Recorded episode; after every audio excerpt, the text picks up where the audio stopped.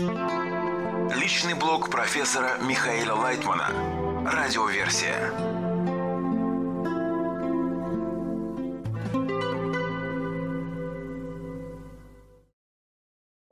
Материалы персонального блога Михаила Лайтмана от 23 февраля 2024 года. Вопросы о духовной работе 86. Вопрос. Разные миры – это разные уровни наших желаний? Ответ. Нет, разные миры – это разные уровни постижения Творца душами. Вопрос. Можно предположить, что за счет нашего объединения в группе мы можем прийти к шестому органу чувств и будем одинаково все ощущать. Ответ. Я не сказал бы так. Дело в том, что когда мы начинаем ощущать Творца, нам становится ясно, что каждый из нас получает свою порцию восприятия. Вопрос. Самое большое наслаждение, которое мы можем предоставить Творцу, это постижение того, что Он задумал насладить нас. А что за работа, когда мы включаемся в Его замысел? Ответ. Тогда мы наслаждаем и Его, и себя, и все творения в общем. Вопрос. Можно ли в принципе поделиться с товарищем своим постижением? Ответ. Лучше не надо. Вопрос. Допустим, товарищи пытаются создать общее кли, укрупнить его. Как своей молитвой я могу усилить их желание? Ответ. Присоединяйся к ним, стремись помочь и желай, чтобы они достигли успеха во всем. Из урока по статье из книги Шамати 21 февраля 2024 года. Радиоверсия. Одинаковые объекты, разное восприятие. Вопрос. Сказано, что духовные явления меняются согласно состояниям человека – и он всякий раз чувствует другую форму в соответствии со своим воображением и органами чувств. Мы сейчас развиваем шестой орган чувств, который по ощущениям тоже делится на пять частей. Поэтому мы воспринимаем духовные явления и объекты по-разному. Ответ.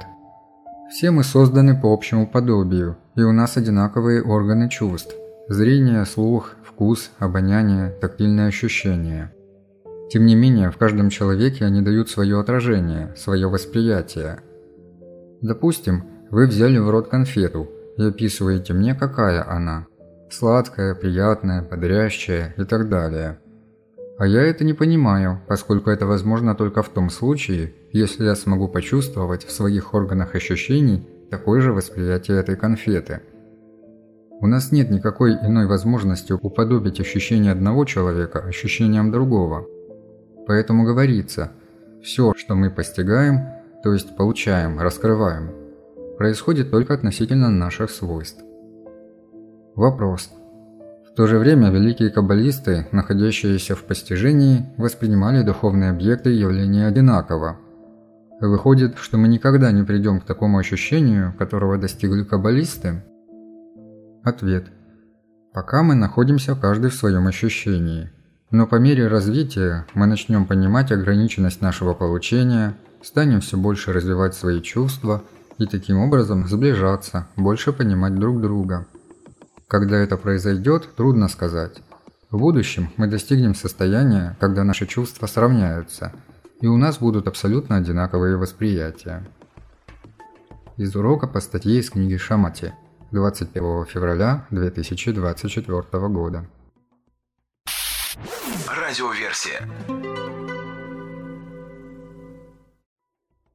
Средства и следствия. Вопрос. В какой момент происходит постижение высшего мира? Ответ. Постижение духовного происходит тогда, когда Творец желает, чтобы это раскрылось человеку. Нет определенного момента. Вопрос. К чему мы должны больше стремиться? К исправлению своей природы или к постижению? Ответ. Это одно и то же. Исправление является средством, а постижение – следствием. Уровень постижения зависит только от человека, насколько он желает подняться и уподобиться Творцу. Вопрос. Что мы постигаем, когда входим в слияние с Творцом? Ответ. Мы постигаем наше общее кли, воздействие Творца на него, и как наше общее кли, в свою очередь, воздействует на Творца. Из урока по статье из книги Шамати 21 февраля 2024 года. Радиоверсия. Правильное объединение. Вопрос. У нас у всех разное восприятие реальности. Стоит ли нам стремиться к тому, чтобы в десятке оно становилось единым, одинаковым? Ответ. Нам надо стремиться только к тому, чтобы все мы устремлялись к Творцу, поддерживая друг друга, а все остальное как получится. Вопрос. Соединяясь сердцами, мы можем увидеть действительность глазами товарища, без искажения ее своими свойствами? Ответ. Для этого надо нейтрализовать свой эгоизм и соединиться с товарищем в его желании. Это правильное объединение, к нему надо устремляться. Вопрос. Если я вижу товарища, который злится или находится в страхе за себя, или обижается на других или на Творца – в чем с моей стороны заключается действие объединения с ним? Ответ. Успокоить его, обнять, привлечь к себе и вместе с ним сделать пару шагов вперед. Из урока по статье из книги Шамати 21 февраля 2024 года. Радиоверсия. К полному единству. Вопрос. Что мы объединяем, если ощущаем все по-разному? Ответ. Мы объединяем наши килим. Когда они становятся более крупными, более глубокими, мы начинаем ощущать в них наше подобие друг другу. Если мы соединяемся между собой, желая создать общее кли, то в этом общем кли мы начинаем постигать Творца. Вопрос. Как прийти к такому восприятию реальности, чтобы все были в полном единстве? Ответ. С любовью. Каждый должен стремиться к любви. Вопрос. За счет чего происходит переход между нашим пониманием отношений между кли и светом и действительным, практическим постижением этих отношений в наших получающих килим? Ответ. Постижение связи или зависимости света от кли это и есть постижение науки Каббала. Из урока по статье из книги Шамати 21 февраля 2024 года. Радиоверсия. Имена Творца – постижение его свойств. И он назвал себя именами – Эль, Элоким, Шадай, Цваот, Эке – чтобы познавали его в каждом из его свойств. Баль-Сулам – введение в книгу Зоор, пункт 40. Вопрос. Имена Творца, соответствующие десяти сферот, это их наполнение или их называние? Ответ. Это десять сферот со светом в них. Имя Творца состоит из кли и света, который его наполняет – Каббалисты выражают свои постижения в таких практически однотипных названиях. Эти наименования даются, чтобы легче было обозначать, что ты предполагаешь. Так же, как в нашем мире, если ты говоришь о ком-то, о чем-то, то выражаешь какое-то свое особое восприятие этого объекта, не более того. Вопрос. Что значит, что кли десятки принимает такую форму, что может принять в себя свет или имя Творца? Например, Эль, Адни или Эки? Ответ. Все зависит от того, на каком уровне человек объединяет все понятия своего отношения к Творцу. То, в чем он подобен Творцу, эту меру подобия он в себе ощущает, измеряет и таким образом называет Творца. Так же, как в нашем мире, ты говоришь о каком-то человеке, что он умный, что у него есть какая-то особенность. То есть ты так его называешь через свое восприятие его свойств. Вопрос. А по отношению к Творцу я как-то могу это измерить, проверить? Ответ. Именно постижением Творца ты измеряешь свое подобие Ему, и каждый, кто раскрывает его на таком же уровне, называет его точно так же. Из урока по статье «Введение в книгу ЗОР» 21 февраля 2024 года. Радиоверсия. Как достичь цели? Вопрос. В каждом желании есть конечная цель и ее составляющие моменты. Надо ли нам прилепляться к конечной цели и все время просить о ней? Или нужно как можно больше углубляться в составляющие моменты, выяснять их и просить, пока эти просьбы не приведут нас к окончательной просьбе о конечной цели желания? Ответ. Нам надо все-таки смотреть через ближайшую цель на последнюю и таким образом идти вперед. Вопрос. А может быть, что в какой-то момент выяснение может увести меня в другое желание, к другой цели? Ответ. Это зависит от того, как ты смотришь на цель. Например, у ружья есть два прицела. И когда ты смотришь на цель через ближайший прицел в дальний, тогда точно попадаешь в цель. То же самое у нас. Из урока по статье из книги Шамати 20 февраля 2024 года. Радиоверсия. Как научить детей добру? Реплика.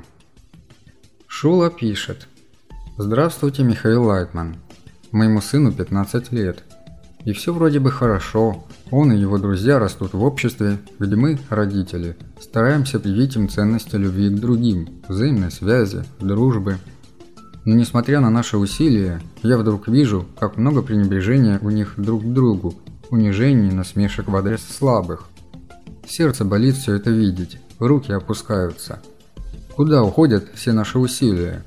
Получается, что то, что они впитывают в школе, в интернете, сильнее тех ценностей, которые мы хотим им привить.